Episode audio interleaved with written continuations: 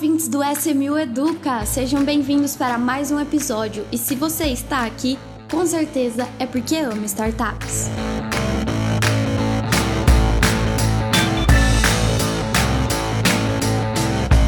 Sejam bem-vindos para mais um episódio do podcast da SMU. E hoje eu estou aqui com dois convidados, dois convidados de fora da SMU. Não, não temos ninguém do time para me acompanhar hoje, mas quem tá aqui comigo é a Ana. Tudo bem, Ana? Tudo joinha, Marília. Prazer estar aqui com você. Prazer é nosso. E o Guilherme. Tudo bem, Gui? Tudo bem, Marília. Obrigado pelo convite. Eu que agradeço vocês terem aceitado. E já vou adiantar aqui o nosso papo de hoje é growth. Hoje a gente vai entender do assunto porque a gente tem aqui duas pessoas que sabem do que estão falando, né? Então eu queria que vocês contassem um pouquinho da história de vocês, como o que vocês estudaram, onde vocês trabalharam e o que fazem hoje, né? Então vamos lá. É, bom, como a Marília comentou aí, meu nome é Ana, Ana Raquel Calhau. Eu sou CEO da Nex Atlas, que é uma plataforma de planejamento de voo e navegação aérea para pilotos da aviação geral.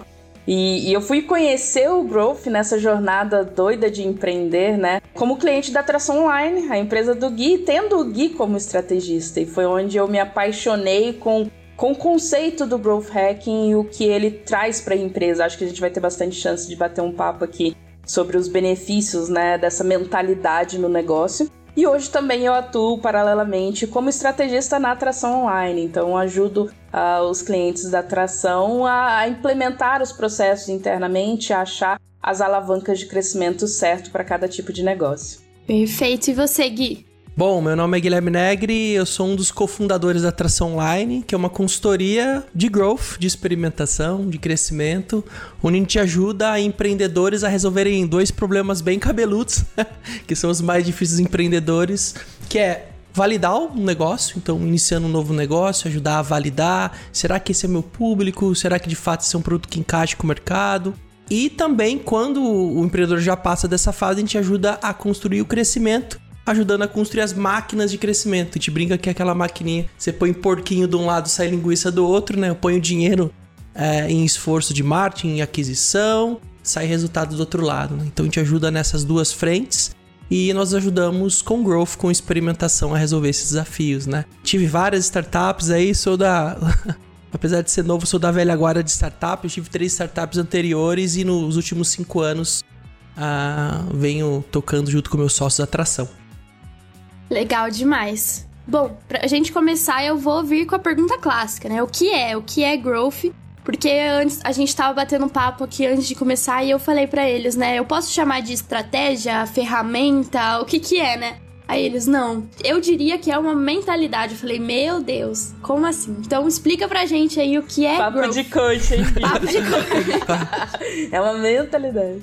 Então, Assim, se permite, Ana, começar a. É, todo mundo sabe, eu acho que quem está mais antenado e busca novas informações, né, que já está muito no mundo da startup, com certeza já deparou com o que é growth, com o que é experimentação. Então, existem múltiplas interpretações, tá? Longe da gente querer ser a, a interpretação correta, é como eu, como a Ana e como né, o nosso. A galera que tá aqui, a nossa gangue, interpreta growth gente acredita muito que growth é a capacidade, é uma ferramenta é, que a gente tem de como encarar a realidade. Eu acho que esse é o, é o principal ponto. Sabe aquele momento, meu, eu preciso crescer minha startup, eu não sei como. Meu, eu preciso saber se esse produto funciona ou não. Que ferramenta eu vou usar? Eu posso sair correndo que nem um louco e testar tudo que eu posso. Vou testar, vou ligar para não sei quem.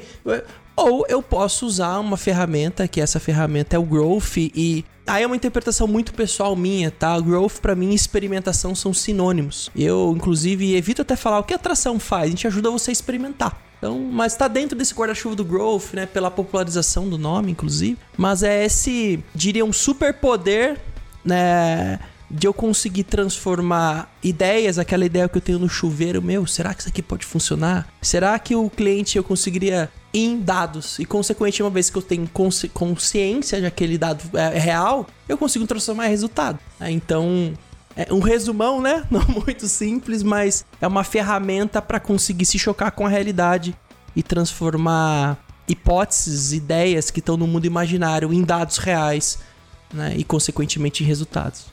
É, é, o growth ele é abrir caminhos mesmo, né? Então eu lembro que tem um outro papo que, que eu e o Gui tivemos, a gente falava muito de tipo, é pegar o facão e ir cortando trilha e abrindo trilha.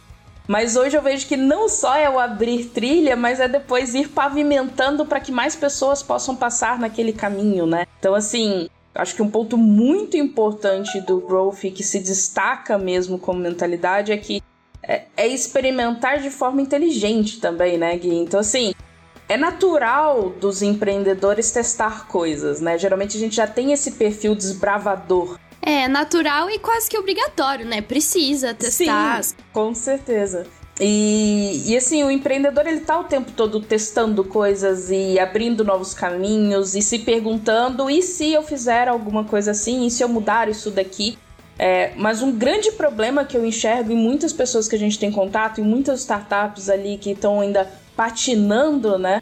É, é, que geralmente eles experimentam aquilo ali e eles não analisam toda aquela informação para entender se funcionou ou não. Era melhor do que eu estava fazendo antes? Isso potencializou aonde? Então acho que a gente tem bastante espaço para explorar isso aqui.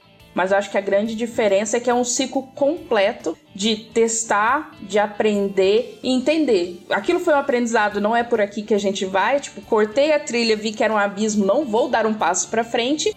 Ou, ou é uma coisa que funcionou e aí, como a gente potencializa, né? Isso é muito importante, porque o experimento ele deve ser uma coisa é, rápida, fácil, barata de fazer e não construir uma máquina gigante para lá na frente descobrir que você jogou dinheiro fora, você jogou tempo fora, que é muito importante, muito crítico pro negócio.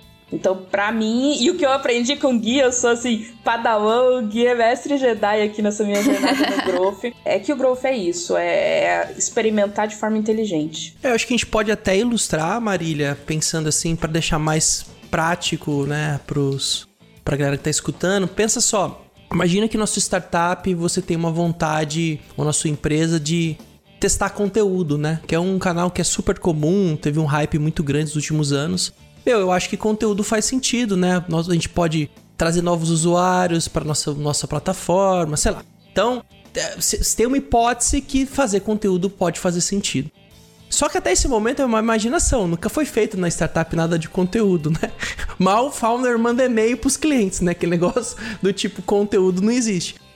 E o que, que, geralmente o fundador faz? Meu, eu vou contratar uma super ferramenta de automação, vou lá, vou querer fazer, sabe, eu vou pagar tantos mil reais por mês, eu vou contratar dois redatores, eu vou fazer um podcast, um negócio de vídeo, ele, ele cria, assim, uma estrutura gigantesca. Ele cria uma festa do conteúdo, né? Aí passa seis meses, não aconteceu nada.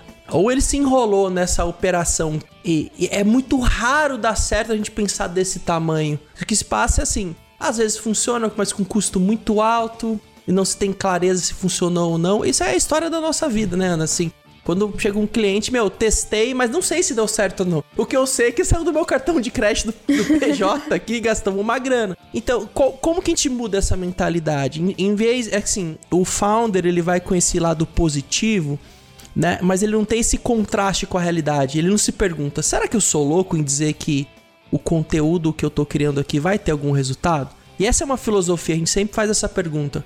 Eu estou louco em dizer que a gente parte do pressuposto que eu estou errado e que eu preciso me chocar para a realidade para estar tá certo. Então, para que, que eu vou gastar, montar um time gigantesco, gastar seis meses de, de desenvolvimento em algo que eu não sei se tem potencial? Aí a pergunta, filho, se eu, meto, eu parto do princípio que eu sou louco e você, empreendedor que está escutando, você é louco, né? Todos nós empreendedores temos um grau de loucura diferente. Então, é melhor assumir isso logo e falar, cara, qual que é o indício, qual que é o, o dado que eu tenho que buscar para mostrar que faz sentido caminhar por esse lugar? Qual que é a evidência né, na, na parte mais técnica? Então, isso é um caso real de vários clientes que a gente, por exemplo, em duas semanas rodou um experimento para entender se o conteúdo pode funcionar ou não. Aí os caras falam, ah, Gui, você é doido. Você vai rodar conteúdo em duas semanas? Essa é a magia da experimentação. Eu quero fazer SEO. O cara vai lá faz 20 mil artigos, né? SEO é quando o cara posiciona no Google, né? Compra o AdWords. Vai lá e compra uma palavra-chave, vê se alguém clica. Já pensou você gastou um ano para posicionar uma palavra e ninguém clica na palavra? Né? Tipo, ou clique não é um lead que você quer, tudo bem, você conseguiu ver que tem bastante, né? Aparece no Google, a galera clica. Mas o cara vai, clica, entra no, numa landing page e não vai converter, não faz sentido, entende? Então, é, eu acho que essa é a, é, é a, grande sacada. É, ao invés da gente ter essa. A gente tem que ter essa visão positiva de que esse canal pode funcionar, mas ter esse con contraste com a realidade de buscar, tá? Então vamos dar o primeiro passo e ver se é seguro, né? Se faz sentido. E aí lidando com a realidade, cada passo que tá dando. E por incrível que pareça, é muito mais rápido. Muito mais rápido por esse caminho. Porque se tem algo, né, Ana, que a gente sabe é que um cliente entra com uma ideia. O que tem certeza absoluta é que vai mudar tudo. Assim, é certeza que vai falhar muita coisa e que quando der certo vai ser muito diferente do que ele tinha imaginado. Isso aí é batata, se a gente que vive muito isso no dia a dia, né? É, é engraçado ver assim como a gente é ingênuo de pensar que vai ser exatamente o que a gente pensou, né? É, eu, você, ouvindo vocês falar, é, falarem, eu entendi assim que é o momento de experimento da formulação de uma estratégia a longo prazo que tá vindo é aí, seja um produto, um serviço, uma ação, enfim. Fiquei pensando aqui, é questão de metodologias, questão de dia a dia de vocês lidando com growth, como é assim, passo a passo. Ah, eu cliente, cheguei aqui para falar com vocês e, e trouxe minha ideia, como vamos seguir agora?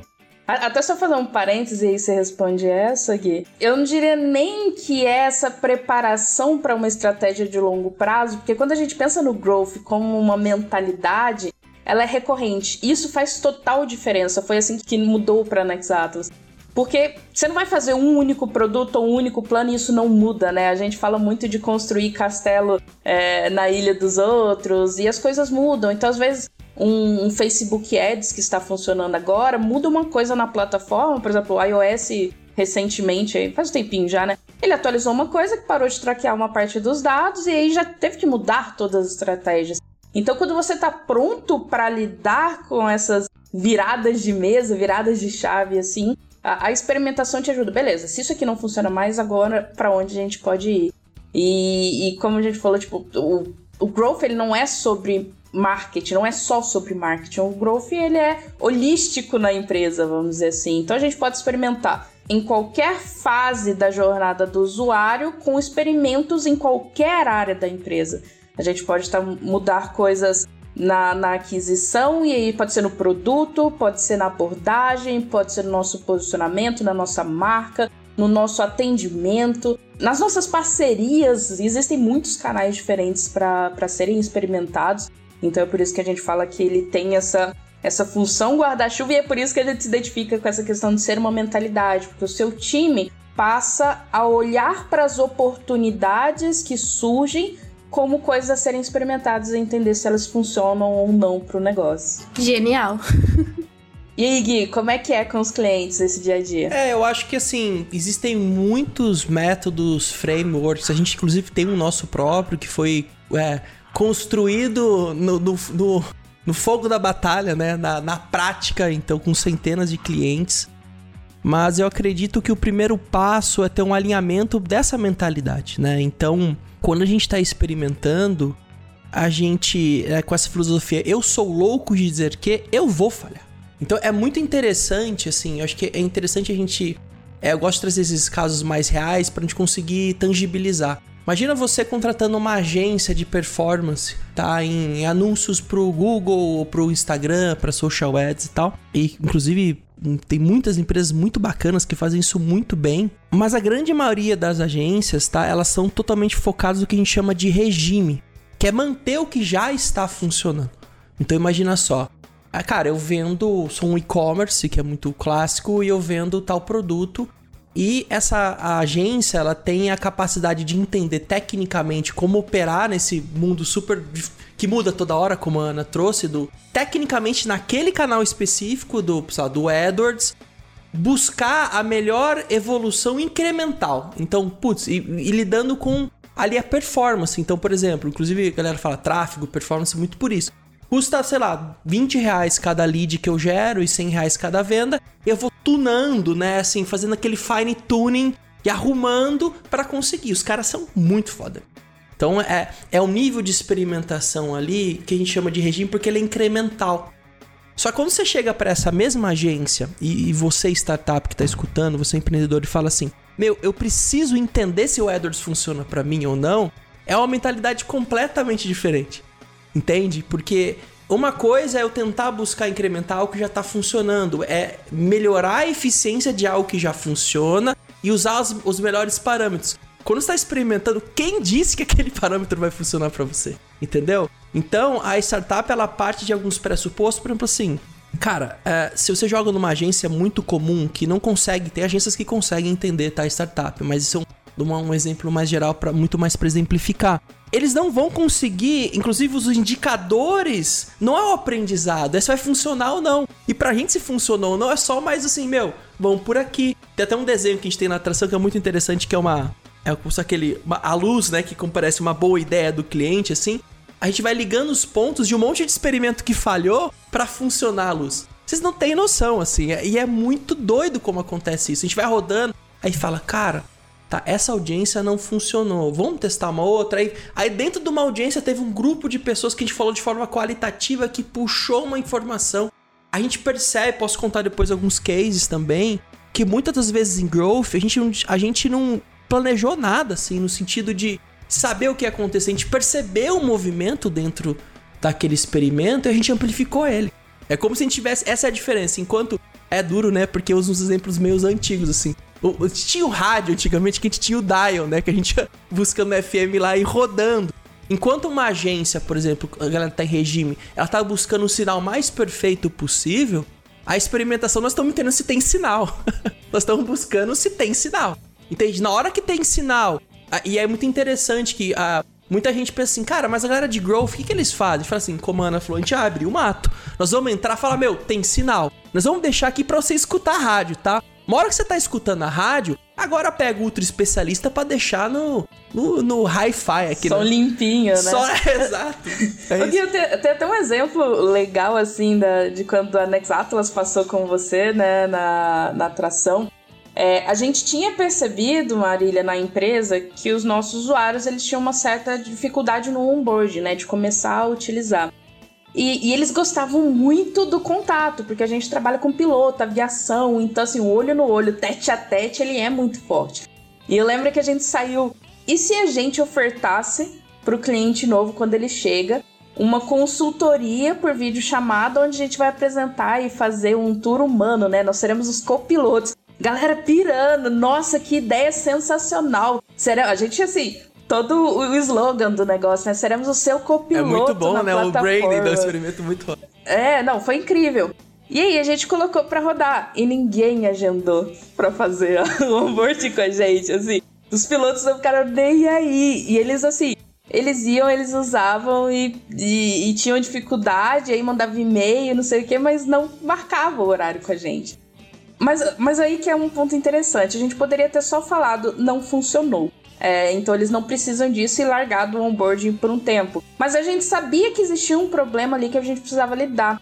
Então, ao invés da gente ignorar isso, a gente pivotou para um outro tipo de experimento com esse mesmo propósito. Então a gente falou: e se a gente colocar um tour guiado na plataforma? Então a gente colocou lá, a pessoa entrava, aparecia a janelinha mostrando aqui você faz isso, aqui você faz isso, aqui você faz aquilo e tal. Aumentou muito essa taxa do, do pessoal que passava, só que tinha muito piloto que ia lá e fechava na hora que entrava, né? Porque você acabou de criar a conta, você quer sair fuçando, o perfil deles era assim. Eles fechavam. Falou, pô, cara, não funcionou de novo, melhorou um pouquinho, mas não tá legal ainda. Chega muita mensagem no suporte pedindo auxílio.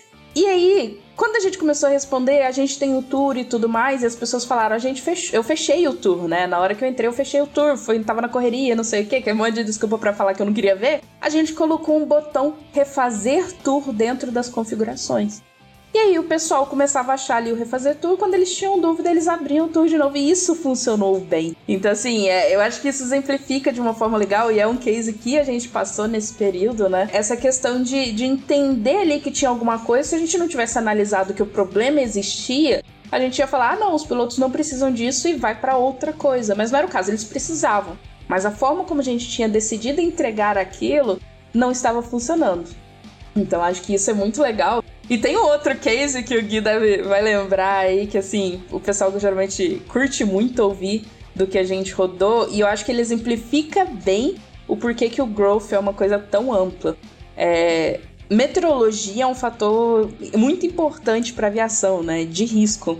E eu acho que em 2019 ou 2020 a gente teve algumas formações de ventos fortes no sul. O pessoal chama de tornado, meu sócio que é piloto ele fica revoltado porque não é um tornado, é uma formação de ventos forte. E, e aí a gente falou assim, e essa foi, foi uma ideia muito louca que, que foi surgindo e foi assim, e se a gente mandar mensagem no WhatsApp dos nossos pilotos que voam no sul, avisando que de tal hora a tal hora, em determinada data, teria essas condições que eram condições arriscadas para voar. E a gente resolveu fazer isso. E foi na mão. Nossa, ia pensar, não, vamos conectar com a instituição de meteorologia para gerar um alerta automático, não sei o que. Não. A gente pegou na lista lá, extraiu no banco de dados quem voava na região sul, pegou a lista ali do, dos assinantes que a gente tinha no telefone, Pegamos todo mundo, nosso back-end foi o time inteiro, mandando um WhatsApp. Ei, comandante, tal situação tá acontecendo, mandou um gifzinho.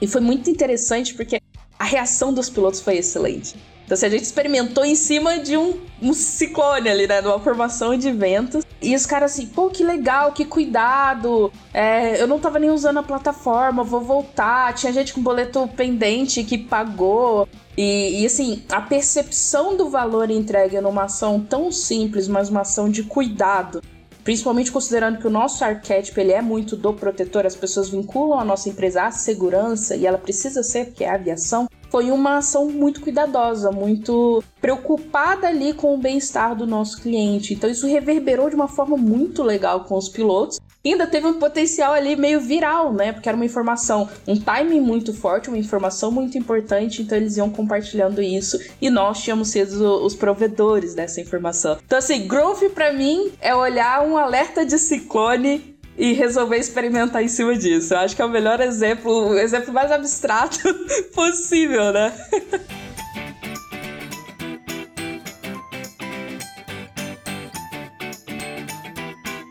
Vocês falaram tão bem tudo aí que a minha pauta já foi toda dita no, no que é.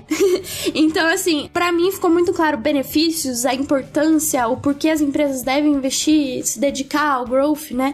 É, então eu acho que agora vale a gente entender na prática mesmo. Os dois exemplos que você trouxe, Ana, foram sensacionais e eu queria ouvir mais. Então, vocês têm cases aí para trazer pra gente? Sim, sim, Marília. E até só para complementar um ponto que eu acho que é super interessante é, desse case da Nex Atlas é a capacidade de responder muito rápido. Nesse caso, houve um evento, né? Nesse caso climático, mas poderia ser um evento do BBB, poderia ser um evento de qualquer natureza que a velocidade com que se pode responder à realidade. Então, é, eu, acho que é muito interessante no Growth. Pode ser, você teve uma queda muito grande, você, quando teve a pandemia, por exemplo, muitos nossos clientes tiveram que experimentar para se reinventar. Né? Então, tanto em momentos bons de oportunidade como em desafios. Então, essa capacidade de responder e jogar para a realidade né, e voltar. E algo muito legal também, Ana, é que esse experimento não só trouxe esse cuidado pontual, mas um dado muito importante, né, meu? Os nossos clientes, nossos usuários, eles acham importante a gente dar esse tipo de informação. Se a gente implementasse o nosso produto isso, é um mega potencial para aumentar a retenção. E, né, e um experimento vocês rodaram literalmente na mão em um dia, né? E que demoraria, sei lá, num laboratório ali, tipo, semanas para desenvolver essa ideia. E um dia foi. E o resultado disso trouxe um potencial muito grande, né? Então acho que essa característica aí de ter velocidade, conseguir observar potenciais oportunidades é super importante. E a, aproveitando em cases, um, um case eu acho que a Ana pode contar um pouquinho que é muito legal. Assim, eu comentei do BBB eu lembrei. King Growth também, ele permite fazer coisas muito grandes com muita velocidade e, e, tem um processo que a gente faz em Growth que é um brainstorm de ideias. Então a gente senta, imagina a gente, tá, a gente tem. Dentro da metodologia, a gente segue na nossa metodologia específica, a gente sempre separa com muita clareza quem é o nosso mercado, a gente chama de persona, dor e momento. É um grupo de pessoas que tem uma dor parecida, estão num momento parecido. Então, esse é, a gente sempre acredita que o mercado é isso. Não existe mercado sem ser pessoas. E a gente está buscando uma métrica-chave específica, que é um impacto para a gente conseguir medir dentro de um contexto. E a gente faz um brainstorm, dado esse desafio, dado esse contexto e essa personadora e momento, vamos imaginar. É o momento que a gente libera para imaginar. E nesse momento tem uma das perguntas que a gente faz, né, Ana, que é assim, pira, não, não se limite. E a gente sempre brincou de umas coisas assim, ah, vou fazer um show da Ivete Sangalo, que não tem nada a ver, mas põe. Sabe, não, não se reprima nesse momento, porque é o momento da gente imaginar, é o momento da gente divergir, a gente viajar junto. E depois nós vamos começar e vamos começar a trabalhar. E aí conta, Ana, como que uma ideia dessa que apareceu lá no board virou uma realidade que esse case é muito legal que você tocou. Esse caso aí, né, que o Gui tá comentando sobre o, BBB e as pessoas devem estar, tá, que tá ouvindo a gente, deve estar tá perguntando por que, que os caras tá falando de BBB aqui num podcast, numa empresa de investimento, né? Tipo, mas, mas é um caso muito interessante de aproveitar bem a oportunidade. A gente teve um cliente na, na atração, é, um pessoal incrível, assim, é um grupo que eu amei trabalhar, que eu me identifiquei muito, que é a galera da Photoplock. Eles fazem álbuns, é, fotofigurinhas e, e assim, eles têm uma comunicação muito diferente. Eles criaram um universo que eles chamam de Gnomundo, então assim, era a equipe em si ressoava toda essa comunicação da empresa. Eles eram fora da caixa. E eu lembro que quando a gente rodou o Bullseye, que é esse processo que o, que o Gui comentou aí, esse processo de ideação, é, na pergunta de o que vocês fariam se a gente não tivesse limite de tempo, de recurso, de pessoas, se a gente pudesse fazer qualquer coisa. Eu acho que assim, tinha 20 pessoas nessa sala de ideação, numa videochamada. Eu acho que umas 10, 12 colocaram é, álbum do líder no BBB. Eles colocaram desse jeito. E assim, e a gente ria quando eu fui fazer a, limpeza, né, disso, porque a gente é, clusteriza, a gente põe em grupos por canais, depois a gente vota para priorizar os experimentos que vão rodar de acordo com o que a gente imagina é, que eles podem impactar no negócio. E, e eu achei muita graça de todos eles quererem colocar no BBB, porque parece uma coisa tão distante para uma empresa pequena, né? Considerando o custo que é anunciar no BBB, então assim, a maior parte das empresas são pequenas para fazer isso. E esse ano eles foram o prêmio, uh, o álbum do líder, e, e, tiveram uma mídia espontânea bem legal. Fizeram um álbum do BBB em parceria com, com a Globo e tudo mais. Então, assim, era, era uma ideia, e eu acho que o grande valor do Bullseye é ele ter esses momentos onde a gente abre as porteiras. Não é o momento de julgar, o nosso processo é muito claro, a, validação, a, a priorização ela vem depois. Então, nessa hora, a gente traz gente da empresa inteira, de todas as áreas, e fala: o que vier na sua cabeça, coloca aqui. Não, você, principalmente sim, a própria pessoa não deve ficar julgando as ideias que ela tá trazendo ali naquele momento. E ver tantas pessoas fa fazendo aquilo, eles estavam tão determinados a isso. E, e, assim, depois que acabou o processo com a gente, né? Isso foi no, há, um ano, um ano e meio mais ou menos. E aí, esse ano, eles foram o prêmio do líder, assim. E a gente vibra junto, né, Gui? Porque a gente fica torcendo muito pela, pela galera. É que queria a possibilidade de testar, né? É assim, porque. Ah, tá, tá, é uma ideia. Por que não tentar? Por que não? Não a gente já tem e pô, vambora. Eu adoro essa frase, o não a gente já tem. Aí agora vamos atrás do sim, né? Tamo aí pra isso. Agora, eu queria aqui sublinhar, vamos dizer assim, um, um comentário do, do Gui, que eu acho que ele é muito importante. Ele é uma coisa também que a gente não costuma ver com tanta frequência na literatura, que é esse conceito da PDM, né? Da persona, dor e momento. Então, assim, quando a gente está começando a empreender ou quando a gente está passando por um programa de incubação, aceleração, eles vão mandar você fazer persona, vão te mandar fazer o canvas de modelo de negócio e tudo mais. É bem na padrão, assim, o, o que a gente produz e são coisas muito úteis. Mas quando o Gui trouxe para mim, assim, o que eu senti quando ele trouxe o conceito de PDM foi que abriu, assim, assim para quem tá ouvindo, eu estou ilustrando aqui a mente abrindo, explodindo, porque esse conceito ele mudou muita coisa. Na Next Atlas, nós tínhamos umas seis personas diferentes. Então, assim, nós éramos um produto, mas a gente, quando a gente olhava o nosso banco de dados, olhava para os pagantes da nossa ferramenta, a gente tinha piloto profissional, de helicóptero, de avião de pequeno porte, de jato, piloto aluno, a gente é piloto simulador e a gente tinha gente que pulava de paraglider e tudo mais. E aí, assim, se você pega. As pessoas de produto devem pirar quando escuta isso. Porque como você constrói um produto que deve atender tantas pessoas diferentes? É assim, as necessidades elas são diferentes, embora o nicho seja parecido e algumas coisas têm uma interseção. E o Gui virou pra gente e falou: Vocês estão fazendo isso para quem? E ele falou: Vocês vão decidir um. E aí, assim, a gente virou de ponta cabeça as nossas informações para decidir em quem a gente ia focar. E eu lembro, assim, que a gente saiu dessa, dessa, dessa faixa, né, para um piloto profissional de avião a pistão. Então, assim, a gente fez uma persona tão desenhadinha que quando a gente falava isso, eu imagino visualmente quem é esse cara. Eu consigo nomear alguns dos meus clientes que são exatamente esse cara. E isso fez toda a diferença, inclusive como a gente prioriza o desenvolvimento da empresa, da comunicação, do produto.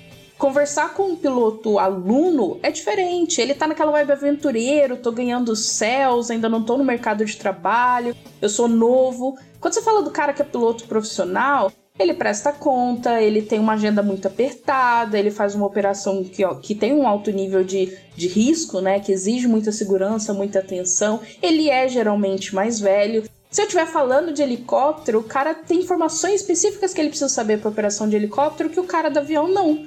E vice-versa. Então, assim, se a gente olha para tanta coisa, a gente não faz para ninguém, né? Se a gente tenta agradar todo mundo, a gente não agrada ninguém. Isso fica muito claro nesse momento. E aí, quando o Gui fez essa provocação e a gente olhou pra persona, dor, momento, não é só sobre entender qual é o perfil que a gente quer atender ali, mas qual é a dor? Para quem que doía mais? Pô, doía mais pro piloto profissional? Porque ele usa aquilo para o trabalho. No dia a dia dele, ele voa com mais frequência que o aluno, ele precisa ter mais segurança naquelas informações. Então, assim, a dor dele era mais forte do que a dor do, do, aluno naquele momento, até porque o aluno só poderia usar o nosso sistema mais avançado no curso, porque primeiro ele aprende com, com as cartas de papel, que é quase um guia quatro rodas gigante, assim, é, na mão, fazendo os cálculos na calculadora, transferidor, régua e tudo mais. É, o piloto profissional não, ele precisa dos melhores recursos para facilitar o trabalho dele.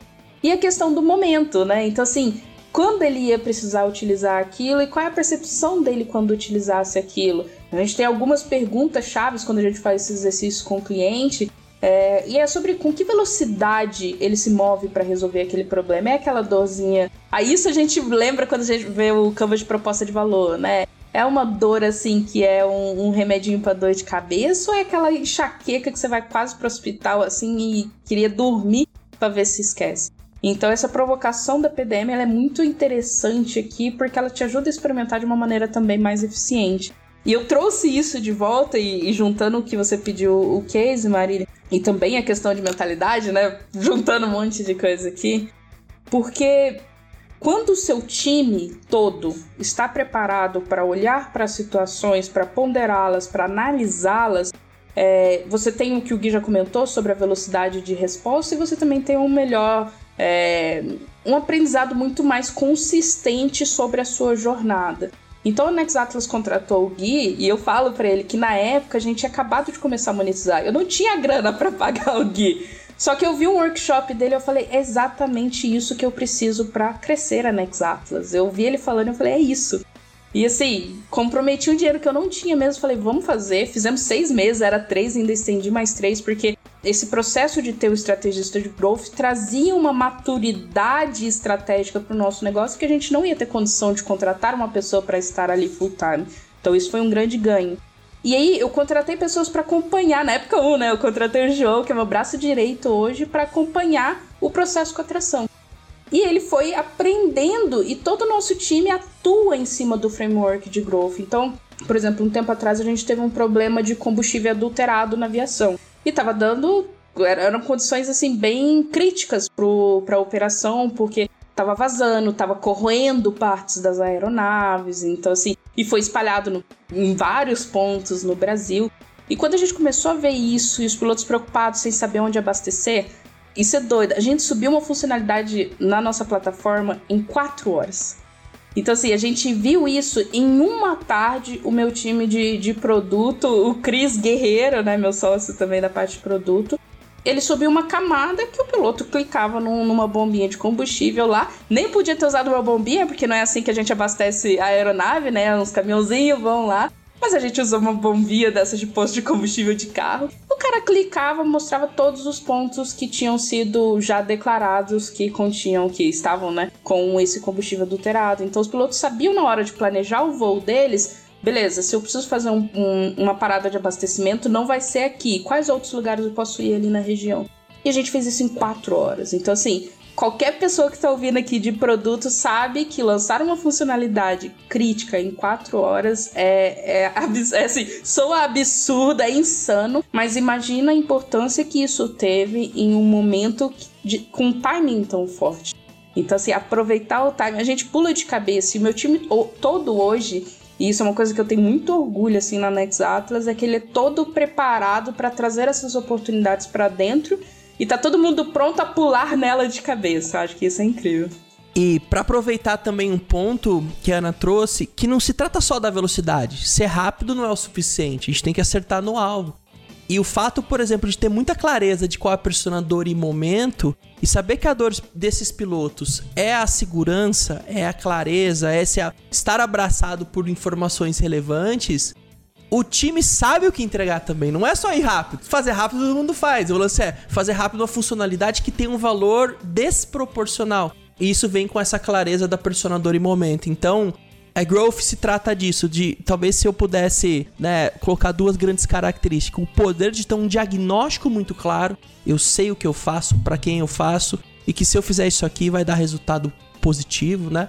E a, essa outra capacidade de se mover rápido aprender rápido. Então, se eu, se eu sei para onde eu tô indo e se eu consigo se mover rápido e me adaptar, né, ter essa agilidade de adaptação, a chance de eu acertar aumenta exponencialmente, né, mesmo em lugares muito difíceis de fluir, né?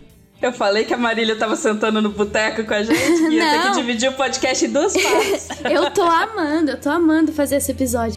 É, mas ó, ouvindo vocês falar aqui agora, chamar growth de, de, de mentalidade fez muito sentido. E, e, principalmente, Ana, quando você falou assim: ah, eu, o meu time já tá preparado para agir assim no dia a dia. E é isso, né? Aí casou 100% com chamar growth de mentalidade. Eu diria assim: é, é viver pensando estrategicamente, pensando no que ter ali um plano B. Não, não sei nem se é um plano B, mas assim, tá pronto para qualquer situação, né? Exato. Não, adorei isso que, que você colocou sobre viver estrategicamente. Porque, assim, você perguntar para empreendedores, a maior dificuldade é ter eh, pessoas estratégicas no time, né? Sim. São sim. recursos caros, são recursos escassos. Então, quando o seu time aprende a olhar para as coisas às vezes não é uma questão de ter repertório, de ter vivência, não é, principalmente não é uma questão acadêmica, mas é uma questão de, de executar, analisar e aprender. Então Growth é todo sobre isso. E aprendi, eu escalo ou eu coloco no meu banquinho ali de. A gente tem uma página no Notion da Next Atlas que chama Errou Feio, Errou Rude. Então a gente coloca algumas coisas lá que são erros para não cometer mais.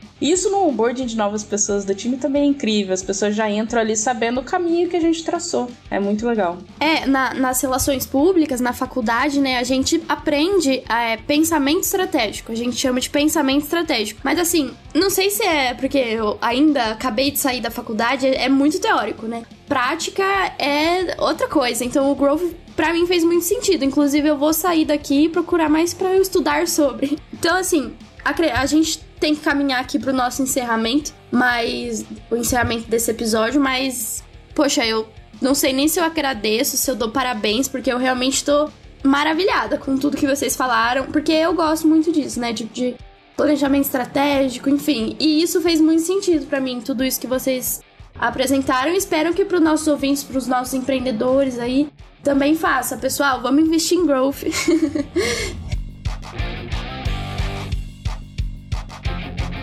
Eu queria convidar antes vocês para o nosso Dica SMU.